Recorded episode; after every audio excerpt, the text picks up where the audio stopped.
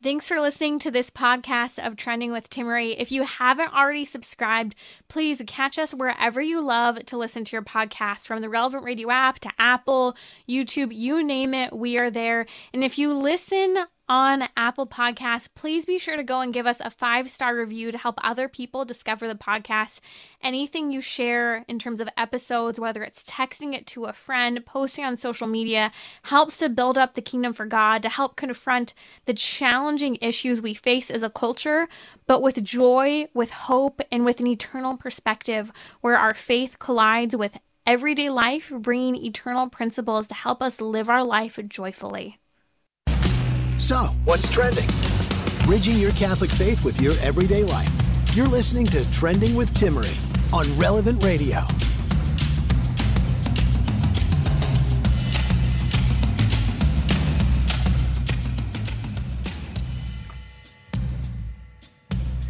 What a week this last week has been with everything from the anticipation of Roe versus Wade being overturned. Even people were very hopeful that Monday we would have that ruling handed down in the Dobbs versus Jackson women's health case determining the future of abortion, we're going to take some important questions circling around abortion. I'm going to respond to the false claim that when abortion is outlawed, that maternal mortality rates rise. That's not true. I'll explain why.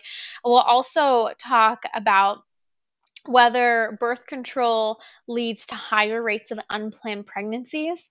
Also, I've been asked for the last couple weeks in particular to share a little bit about my food allergies, fertility, and thyroid story. I've shared a lot about our fertility journey, uh, but kind of the the connection to years of food allergies and Hashimoto's disease and polycystic ovarian syndrome. I'll share a little bit about that because I know a lot of people are battling food allergies or trying to figure out what's going on with fertility. And so I'll share a little bit of my journey and kind of how we got to where we were. I know so many people are looking for answers, trying to figure out all the pieces of that puzzle. Also, breaking news today you may have heard that Archbishop Salvador Cordileone declared that Nancy Pelosi, that Speaker of the House that everyone's known and who claims to be Catholic, well, Archbishop Cordileone has officially announced that Nancy Pelosi cannot receive communion, ordering essentially and informing his priests and all deacons and extraordinary ministers that they are not to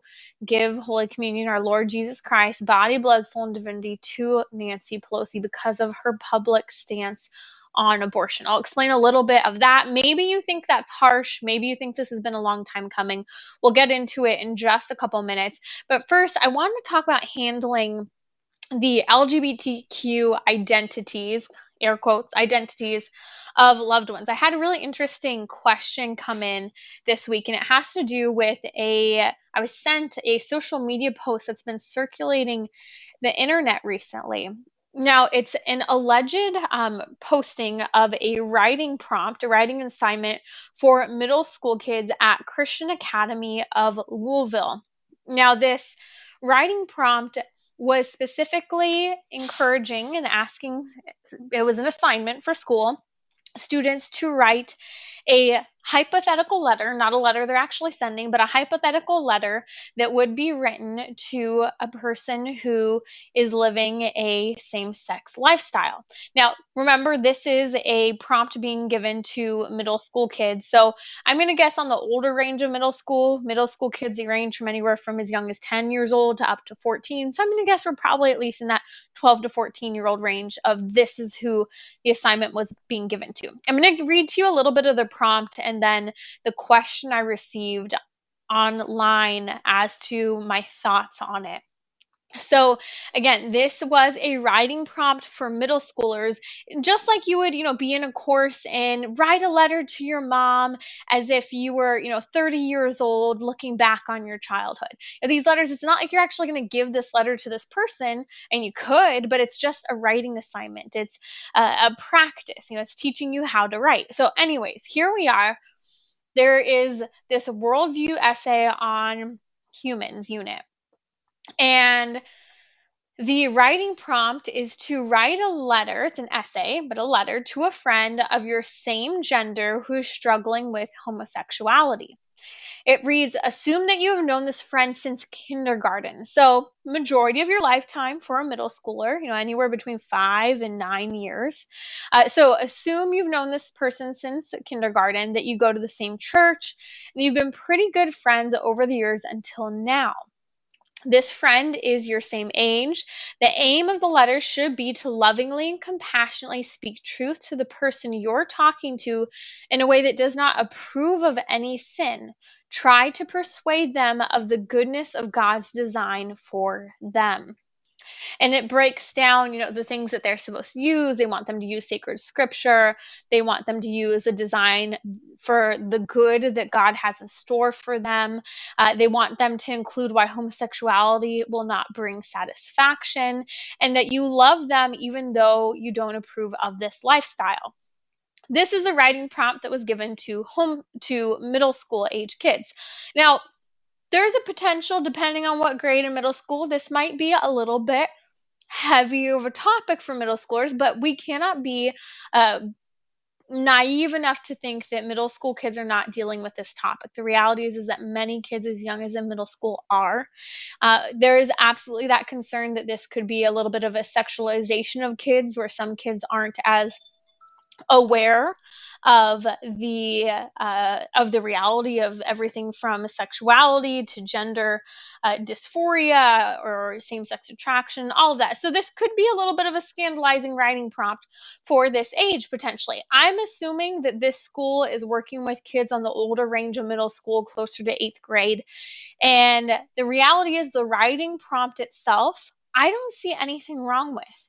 This is clearly, they're saying, pretend this is a friend you've known most of your life, at least since kindergarten, and you've been good friends.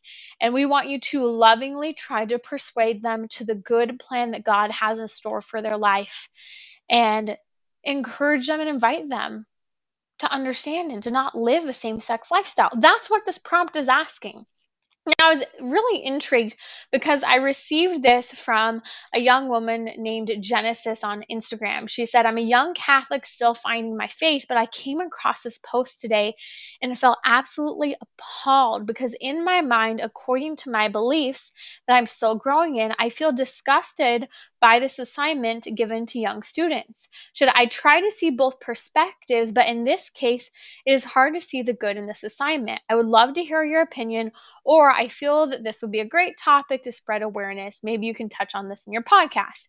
Great question, Genesis. And I understand where you're coming from that you see this assignment, you think, wow, this is appalling. You're trying to tell someone to not be, quote, gay, right? I think that's what the, what a lot of people would see like this is a gay shaming don't be gay letter that middle school kids are being brainwashed to write. And that's one perspective that you could have. But if you actually read the prompt, and uh, maybe we'll post a link to on social media, we'll include a link in the show notes, you'll actually see that this writing prompt focuses on lovingly sharing the truth of the gospel, the truth that same sex interaction isn't satisfying, and that God has a better plan in store than any of us could even imagine for our own lives. And we're looking for that God given design for the human person, the human body. So, again, this writing assignment, although is an essay in letter form, it's an essay. It's not actually being delivered. Uh, the assignment is meant to teach Christian ethics. It's a clear attempt to guide middle school kids um, in Christian ethics, sexual integrity, and how to deliver truth with love. This is evident in the writing prompts. Even the grading prompt, um, the grading rubric is posted as well uh, in this. Now, I think it's important that we acknowledge, and I've said this already, that they're being told to write as if you've known this person, that they're a loved one, you have a friendship. Now, you I want us to just imagine for a second. Maybe you're really offended by this prompt. But imagine that you're asking a middle school age kid who's aware of you know the sexual issues in the culture and is learning about chastity is learning about the god-given design for the human person the body they're learning about the value of the human person. And imagine you replace this letter prompt to be to a friend that you've known since kindergarten and that you've been good friends with. But imagine the prompt's different. Imagine the prompt is that you're writing a letter to convince them why they shouldn't have sex outside of marriage and they should be chaste and follow the God given plan and design for marriage and sexuality.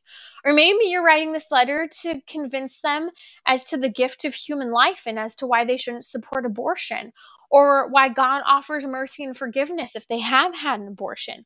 Or maybe this prompt could be written to a friend because they're using drugs and you're trying to convince them as to why using drugs isn't good for them. There are any number of other topics that this prompt could be written for, fictitiously writing a letter to a so called friend that I think a, a lot of people wouldn't have a problem with.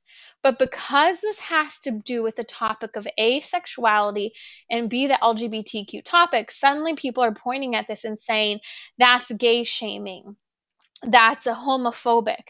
But read the letter. It's not homophobic. It's citing biblical truths, telling the truth, and being loving. And in fact, if you look at the grading rubric, the decrease in the grade goes along with the lack of loving truth. You know, you still get a grade somewhat okay if you share truth, but if you don't deliver it with love, well, the decrease in the, the grade goes down.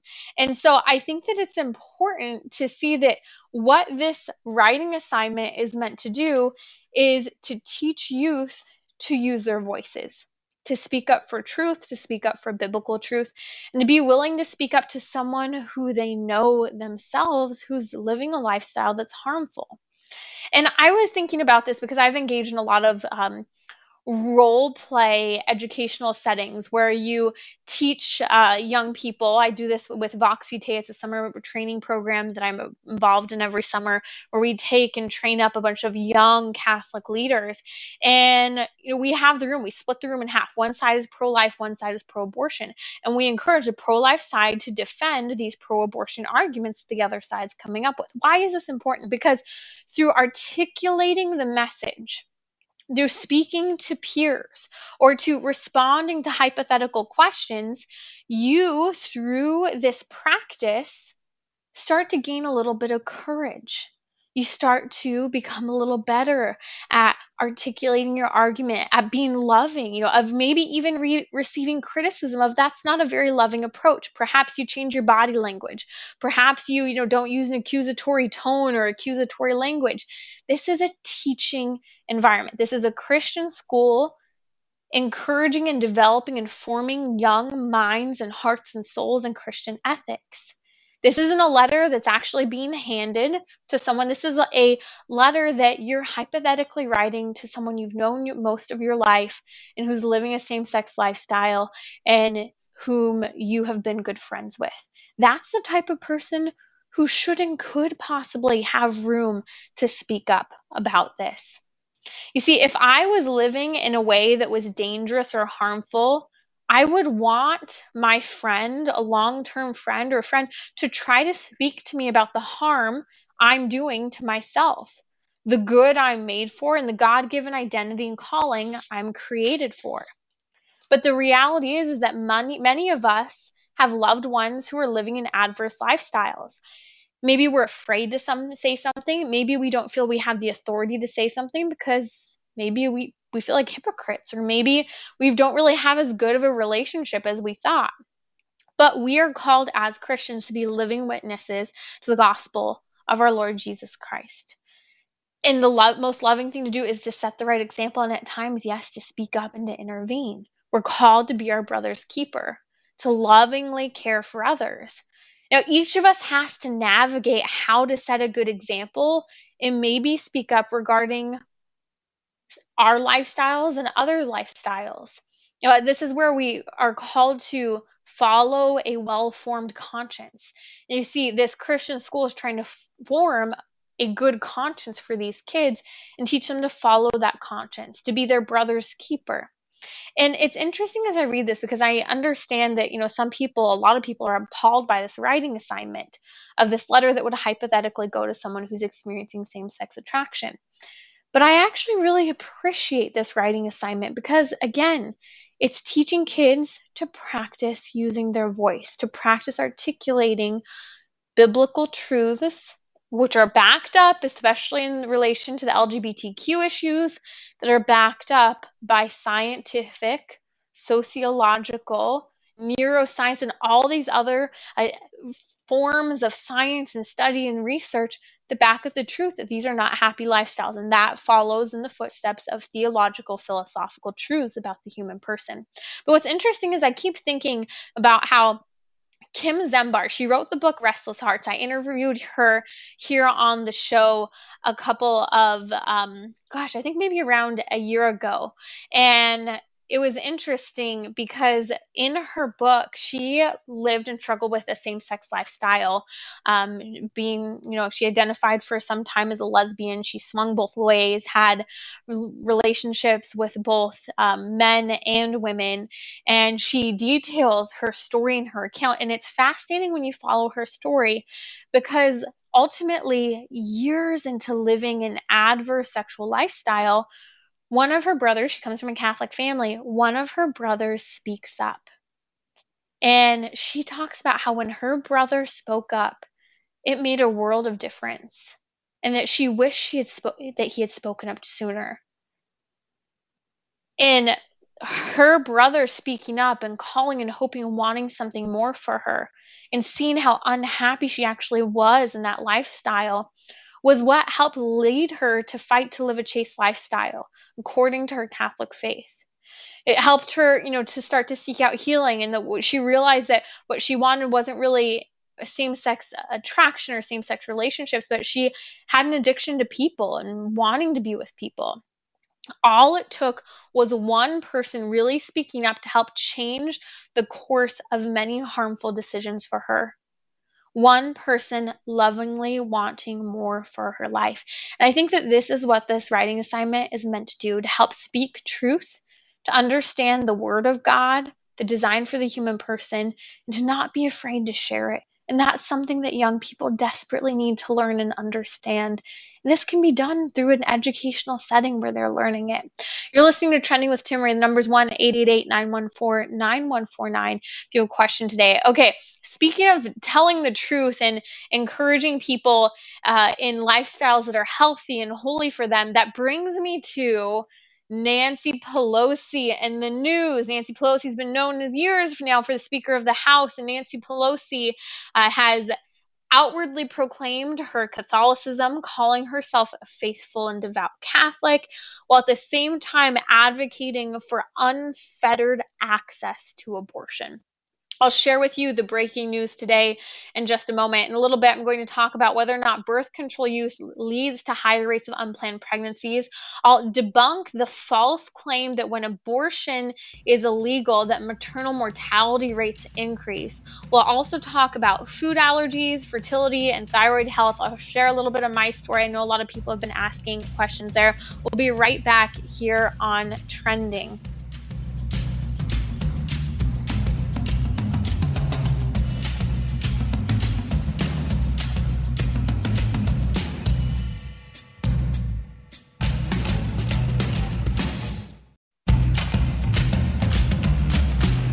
So, what's trending? Bridging your Catholic faith with your everyday life. You're listening to Trending with Timmerie on Relevant Radio and the Relevant Radio app. Have you ever struggled perhaps with food allergies, food sensitivities, severe bloating, fertility, any of that. I've been receiving a lot of questions recently because I've shared a little bit of uh, some of our fun, super healthy, weird eating in our household on Instagram lately, some of our fun recipes. And a lot of people have been asking me questions about, you know, how did you figure everything out with your food allergies and Hashimoto's disease and the relation to fertility. So I'm going to be answering some questions and share a little bit of my journey in a bit because I know sometimes it's just like this onion to peel and trying to figure out what's going on, and it's so hard to get answers. So I'll dive into that uh, shortly and take some important questions related to abortion, maternal mortality rates, so called increasing when abortion's legal. That's a total myth. And also the claim that, so is the claim that contraception, decreases unplanned pregnancies. We'll get to that in just a moment, but we're talking about Nancy Pelosi, known as the Speaker of the House for many years, Archbishop Cordileone of the Archdiocese of San Francisco, who is her bishop, has publicly declared that Nancy Pelosi cannot receive communion. That's the true presence of our Lord Jesus Christ, body, blood, soul, and divinity in the Eucharist. Archbishop Cordileone released a public statement along with a tweet that came out today following up on a letter that he sent yesterday to her office. The tweet reads After numerous attempts to speak with Speaker Pelosi to help her understand the grave evil she is perpetrating, the scandal she is causing, and the danger to her own soul she is risking, I have determined that she is not to be admitted to Holy Communion. He is essentially ordering and informing his priests, deacons, and extraordinary ministers of Holy Communion that they are not to give communion to Nancy Pelosi. Why is pro- public proclamation? What came before this? Well, first of all, it's important to know a little bit of the history. Uh, Archbishop Cordileone has both privately and publicly been inviting Nancy Pelosi to conversations and dialogue on this. He has met with her a number of times, but in more recent months, and at, at least the last year, she has not been willing to engage in conversation with him. Uh, he's called her and encouraged her um, regarding her, you know, out loud claim to being a faithful, devout Catholic, while at the same time, the contradiction of supporting unfettered access to abortion. So some of you might be thinking, wow, this is really harsh. You're taking, you know, a very uh, private affair that is your faith and making it public. Well, I think first and foremost, it's hard because I think there are different perspectives about faith, and a lot of people like to say, "Well, faith is very private." And that that is a perspective that people could hold, but the reality is is that our faith is meant to be lived out. We're not supposed to hide our faith under a bushel basket, under a table.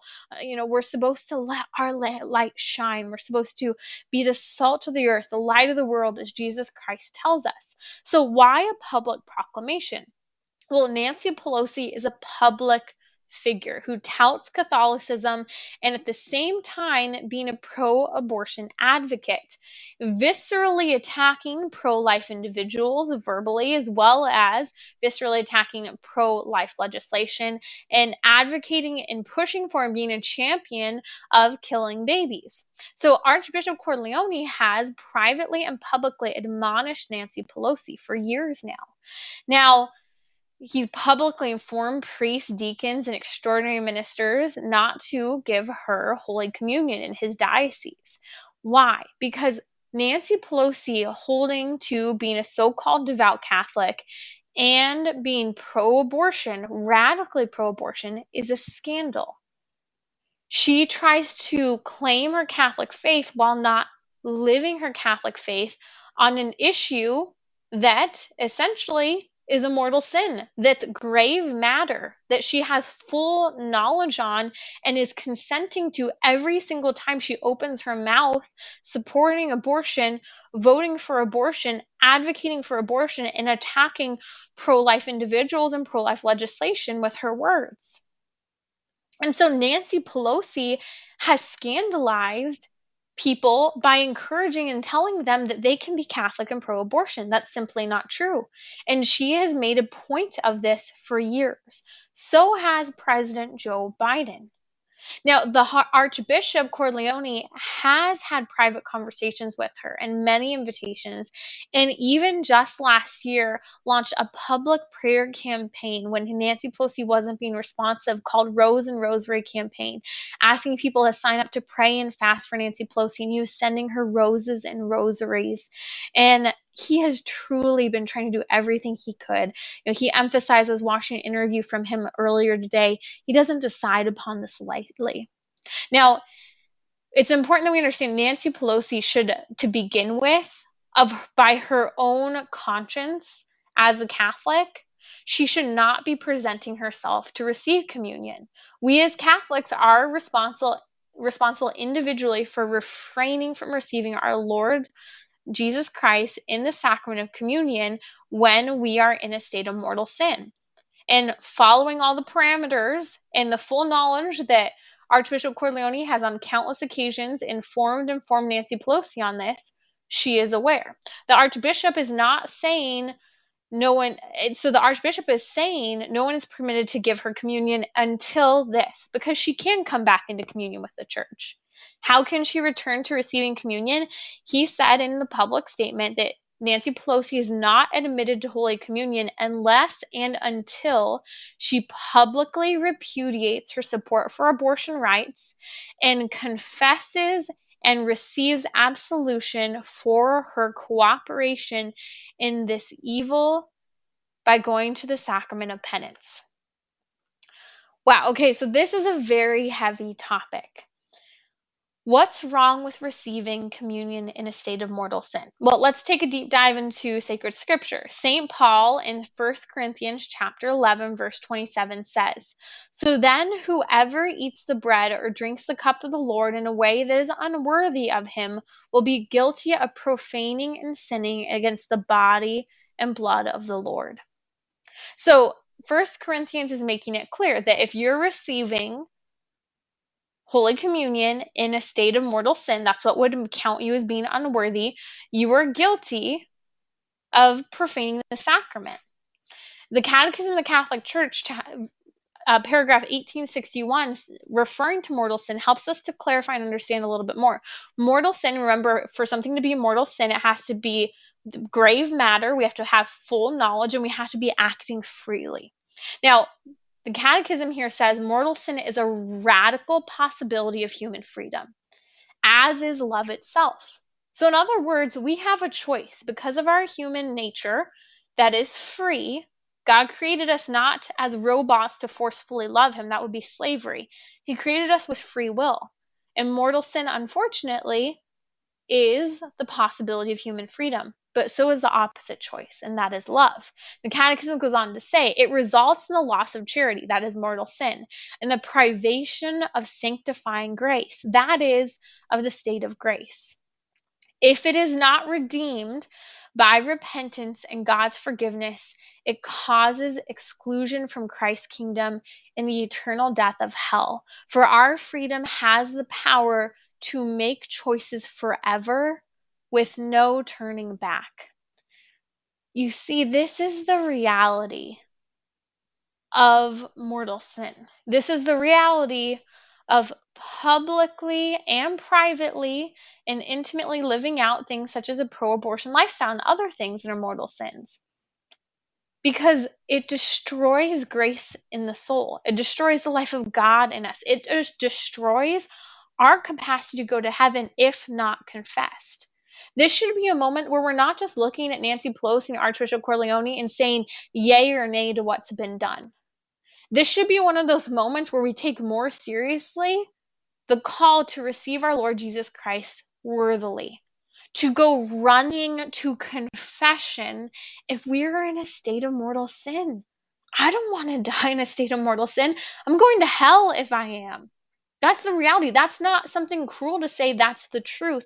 And that's why Archbishop Cordileone has gone so far as to demand that Nancy Pelosi cannot receive Holy Communion because she is living outside of the church by what she's doing. She's living outside of the grace of God and she is causing scandal for her family, for the nation, for the world. And so, this is why this should impact all of us we ourselves cause scandal to others when we're living lifestyles not in conformity with Jesus Christ, when we're being hypocrites. I keep thinking about the mass readings from today, John chapter 15, verse 12. Jesus Christ says, This is my commandment that you love one another as I have loved you. Well, love includes hard truth, it includes telling the truth, and it includes living the truth. And the truth of the gospel is the gospel of life. And Nancy Pelosi cannot be anti against the gospel of life and still claim to be Catholic. And nor can we, or nor can Archbishop Cordileone. He's morally responsible and culpable for calling, challenging, and sometimes doing something so serious as to saying you can't receive communion Why? Because it's for the sake of her soul. This is not an act to keep her out of the church. This is an act to bring her closer to the church and to ultimately, especially as Nancy Pelosi climbs up there in years, for her to prepare her soul to be with God. If someone wrote to me, Jim Burke, a longtime listener of Trending, wrote to me earlier this week, and I'll have to talk about it a little bit more on the show. But I was reading the message from him yesterday, and he was talking about how just heartbreaking it is to see someone like President Joe Biden, who is a lifelong Catholic who, you know, kind of stayed out of the abortion issue, had a more pro-life stance on on the abortion issue, and then slower and slower leaned more and more toward being pro abortion, especially with becoming a presidential candidate. And now the president of the United States has absolutely caved on abortion and has become so pro abortion. How sad to see the destruction of this man's soul. And Jim was saying, I hope that he will have time before the end of his life to repent. And I hope that this is the case for Nancy Pelosi so that they can be in heaven with our Lord Jesus Christ. Because as I just stated, mortal sin destroys a life of grace in us and moves us, destines us. We destine ourselves. We make the choice. Our choices are that powerful to determine whether or not we will go to heaven or hell. And so, how is this relevant to all of us? We're called to choose a life of grace, to choose a life living in a state of grace. We need to stay close to the sacraments, receive our Lord Jesus Christ worthily, and follow in his commandments. You're listening to Trending with Timmerie here on Relevant Radio. Okay, taking a couple quick questions. Does birth control use lead to higher rates of unplanned pregnancy? Okay, this is a great question. So, ultimately, what birth control did was it changed the perspective about having children. It changes perspective because what we saw in the United States is we saw uh, birth control become decriminalized. So, birth control basically said, okay, you can have sex without babies. Well, next thing you know, in the United States, we saw the court case decriminalizing no fault divorce. So then we said, okay, you can take babies out of sex, you can take sex outside of marriage, and what ended up happening between a contraception, between no longer upholding marriage, and with then the fail safe safe birth control that is abortion it suddenly created this mindset that we can engage in intimacy sexual intimacy anytime we want without any consequences. So when a child does result from that and we are using hormonal birth control as a society Children that are surprises and unplanned are therefore unwanted. I saw this firsthand over and over again, especially working in the crisis pregnancy centers and sidewalk counseling in front of the abortion clinics. I'd hear and talk to young women, especially as I'd watch the counselors in the crisis pregnancy centers who would be waiting for the positive pregnancy test or negative pregnancy test as a girl sits there waiting for her results. And one of the topics that is often discussed as you wait for the results of the pregnancy test is well okay whether if you aren't pregnant you know what would your lifestyle look like? If you are pregnant what would it look like? And talk about if you aren't pregnant you know we talk about things such as chastity not putting yourself in a position to feel this anxiety and fear and you reduce yourself to possibly being a single parent or a child to not having both a mother and father you know all of those things and so often the girls would always say, Well, I can't be pregnant. It's impossible. And we'll say, Well, why are you here? Well, and often the argument would be, Well, I can't be pregnant because I engaged in smart sex. I used birth control, and often these girls would be using more than one form of birth control because they're trying to really make sure they don't get pregnant because they're living a lifestyle where they're engaging in intimacy, but they absolutely do not want a child. So, What's the answer to this question? Does birth control lead to higher rates of unplanned pregnancy? Yes, because it leads to more unwanted children. Prior to birth control, children were inevitable consequence of engaging in intimacy. But after birth control becomes legalized and a norm, children are no longer a normal consequence. They are a burden, they are unplanned, they are unwanted, they are unintended, they are accidents, and we need the failsafe of abortion. We engage now in reckless behavior of sex outside of marriage. Birth control, you know, it's interesting because if you even look at the statistics, birth control with its typical use, because most people do not use birth control perfectly, but with its typical use is really only 90, sometimes 90 up to 96% successful. So essentially, one in 10 times at least, a woman's still going to find herself weeks later pregnant. Now, the reality is, and I've seen this firsthand in crisis pregnancy centers and working with teens, teens are not using birth control correctly nor are college students who are going on it for the first time. Although the teen pregnancy rate has declined and the number of teenagers engaging in sexual behavior has declined, college and it's off the charts. Many women going right on to contraception if they haven't been already, and many women having their first sexual encounters. And the reality is is that they are not using birth control correctly a vast majority of the time. So, although as a nation we've seen birth rates decline to record lows, both here in the United States and in other developed Western countries, what we have seen is that unplanned and unwanted pregnancies continue to increase because the attitude is this child shouldn't exist. This child isn't wanted. And so birth control is not and has never been a option for decreasing abortion for decreasing unplanned pregnancies. It actually contributes to unplanned and unwanted children. And that's a problem. And so I think it's important we answer this question and talk about it because a lot of people think that birth control is the solution to to to abortion and it's not and it doesn't solve the unplanned or unwanted pregnancy crisis. And the reality is, a lot could be said about birth control, but it's important to remember the vast majority of birth control functions as an abortifacient. So if it doesn't help prevent sperm and egg from meeting, it can actually destroy new human life from ever implanting.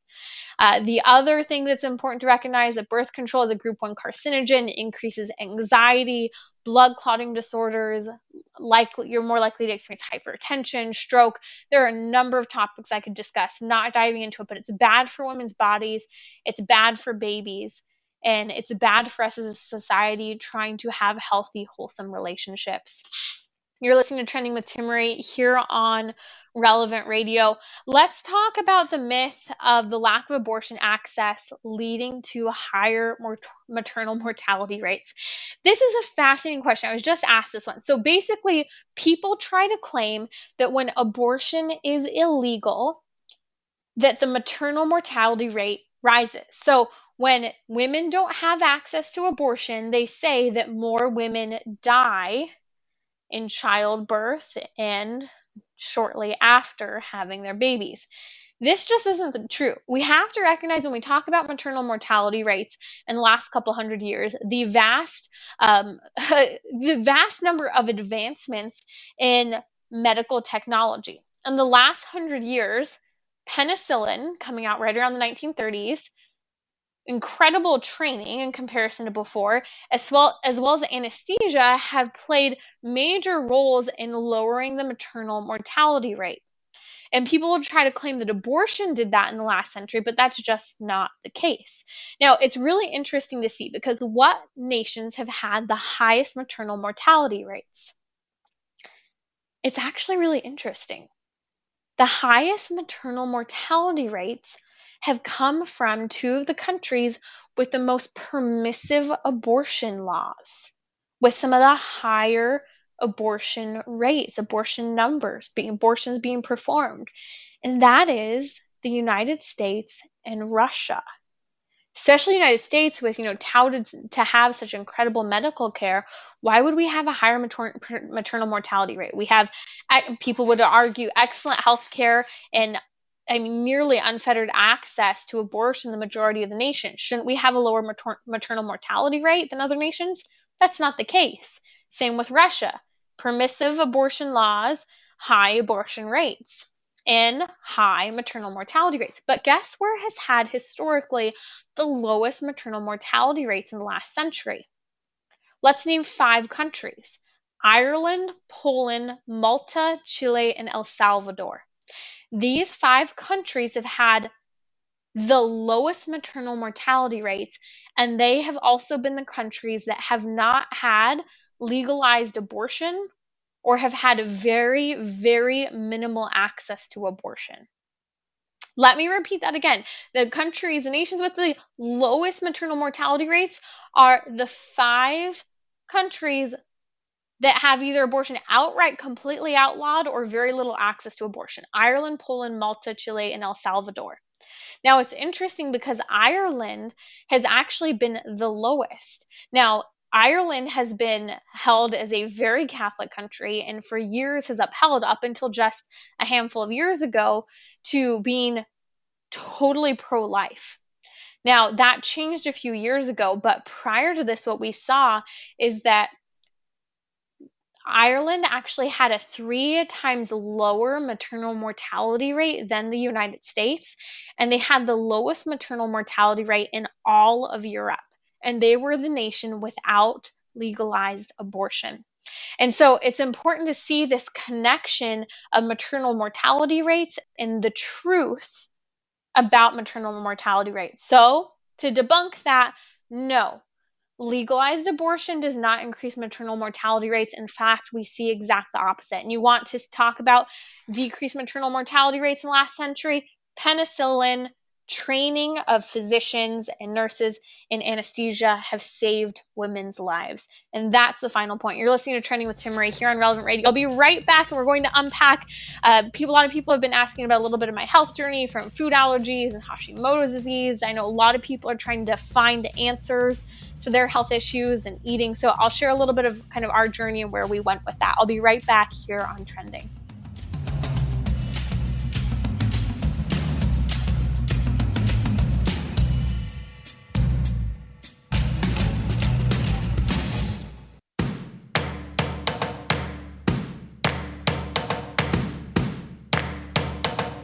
We're talking about what you're thinking about.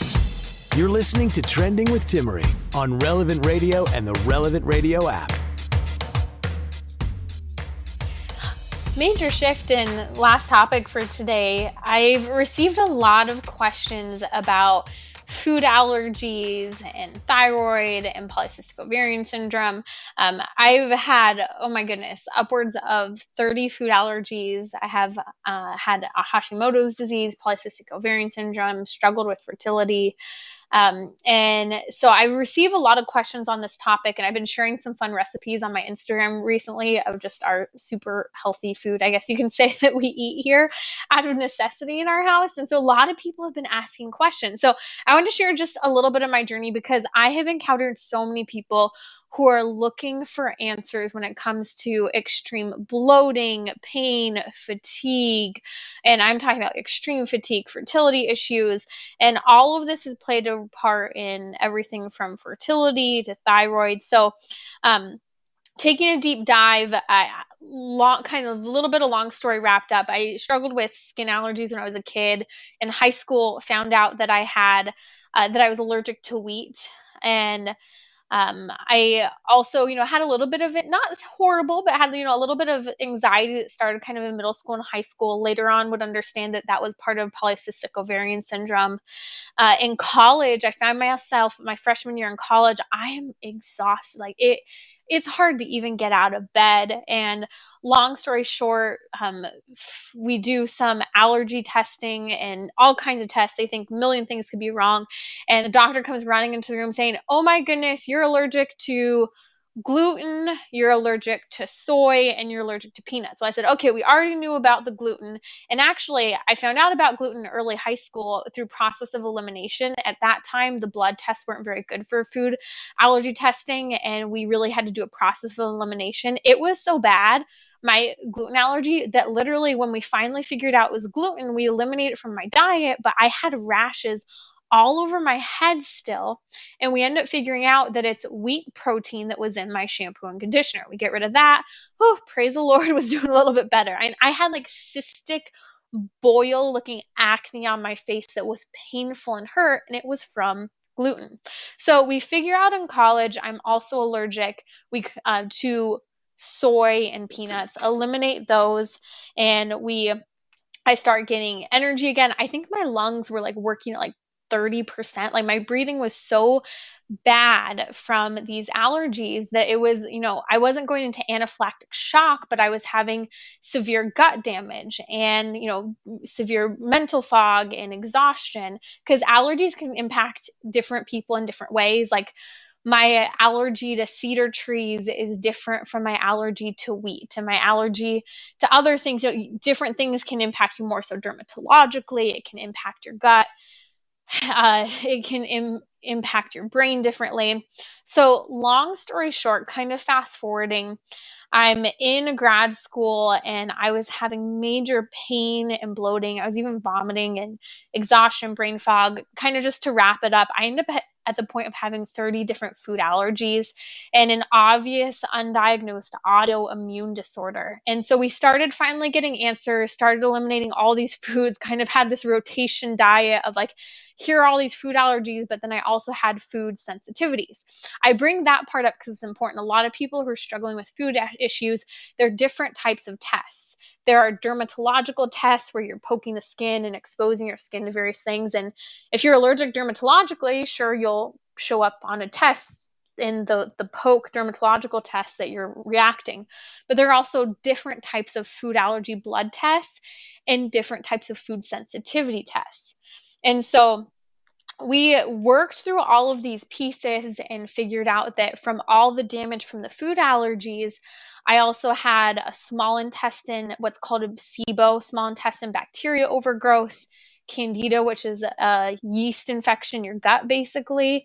And I had leaky gut, where essentially the lining of my stomach had giant holes in it from all the damage of these foods. And then basically your stomach wasn't doing the right thing, where all these foods are passing through your stomach undigested. And then your immune reaction is basically going in and attacking your body. I lost a ton of weight in grad school. I was like pale, like my arm, like if you were to squeeze my arm, it was like a marshmallow. You could just like sink right through it. It was horrible. Long story was kind of like peeling layers of an onion back and discovering one thing and another that was going on. I ended up getting married and I decided, okay, you know, I really just want to have pizza once. So at this point, I'm allergic to casein, which is a protein in dairy. And I decided I'm going to have pizza, of a gluten free pizza. But that pizza, um, for the next three months, I was just off the charts, feeling really sick. And that led us to our NAPRO doctors, who we love here on Trending, um, because we knew at that point something was going on with fertility as well. And the NAPRO doctors helped us to diagnose Hashimoto's disease and polycystic ovarian syndrome. Now, I've learned a lot about both of these. Apparently, Hashimoto's is often um, misdiagnosed for polycystic ovarian syndrome, and that Hashimoto's disease can also cause and lead to PCOS or PCOS symptoms, um, both of which can impact fertility. Um, Hashimoto's disease, your immune system can actually attack the baby while you're pregnant and cause a miscarriage, and PCOS can prevent you from being able to get pregnant. Uh, so, all of this, a kind of this long story. It, there's so much I could share in the story, uh, but I wanted to share some news. And the good news is, is that I actually just found out this week that my Hashimoto's disease is in remission. And this is ironic timing and such a gift from God uh, because ironic timing is that a lot of people have been asking me about, you know, kind of my health journey and food and how we figured out everything. And I can tell you, I know Brittany and a lot of people on social media have been asking questions about this we really, to find the answers, had to follow a multi pronged approach of modern medicine, traditional medicine, uh, new forms of medicine such as NAPRO technology that helps, you know, looking at underlying health causes impacting women's fertility. It wasn't kind of a one one doctor, one physician who could answer. And even like Hashimoto's disease, apparently until you're in your 30s, Hashimoto's disease can really go in and out of remission and so you don't necessarily catch it until it's kind of a little more serious in your 30s. And so certain doctors most doctors actually don't know how to test for all the different ways to really figure out if this person has Hashimoto's disease. And this is why we didn't catch it for all those years. Also, a lot of doctors don't know about different types of allergy testing um, and different types, uh, different ways to test the blood for both allergies and then also sensitivities. And for example, allergies can actually cause autoimmune disorders. It's actually one of the leading triggers that can cause Hashimoto's disease. And so I really think that, you know, following allergen specialists, doing blood work, uh, using integrative medicine as well. I all natural. My family jokes I'm, you know, they're hippie in the family because I'm all about healthy, natural li- living. Um, but we actually even figured out because I'm allergic to gluten, corn, and soy, those are the main things fed to most chickens and uh, to most cows. And so if I was having animals that weren't grass fed, then I was actually having an allergic response to the eggs, the chicken, and the beef that I was eating. And so I was also re- reacting to the hormones and pesticides in foods. Uh, vitamin deficiencies also was impacting the development of Hashimoto's disease, adrenal gland dysfunction. But here's the big deal Food allergies. If you have food allergies, you suspect, get tested, test for food sensitivities. Get the right amount of sleep, the right amount of exercise, reduce stress. All of this plays a huge role on fertility and a lot of the food allergies and autoimmune disorders that people are experiencing. But eating healthy is a game changer. And I'm so excited because, praise God, it's really led to us having a lot of healing in my health journey. Have you joined us yet for our weekly happy hour on trending? This is Timmerie from Trending with Timmerie. Mondays, we discuss everything from happiness, although it's fleeting, to joy, which is rooted in God. We address midlife crises, prayer, friendship, job satisfaction, and you name it, because who doesn't want to have lasting happiness, joy rooted in God? Join me daily at 6 p.m. Central on Relevant Radio or the Relevant Radio app.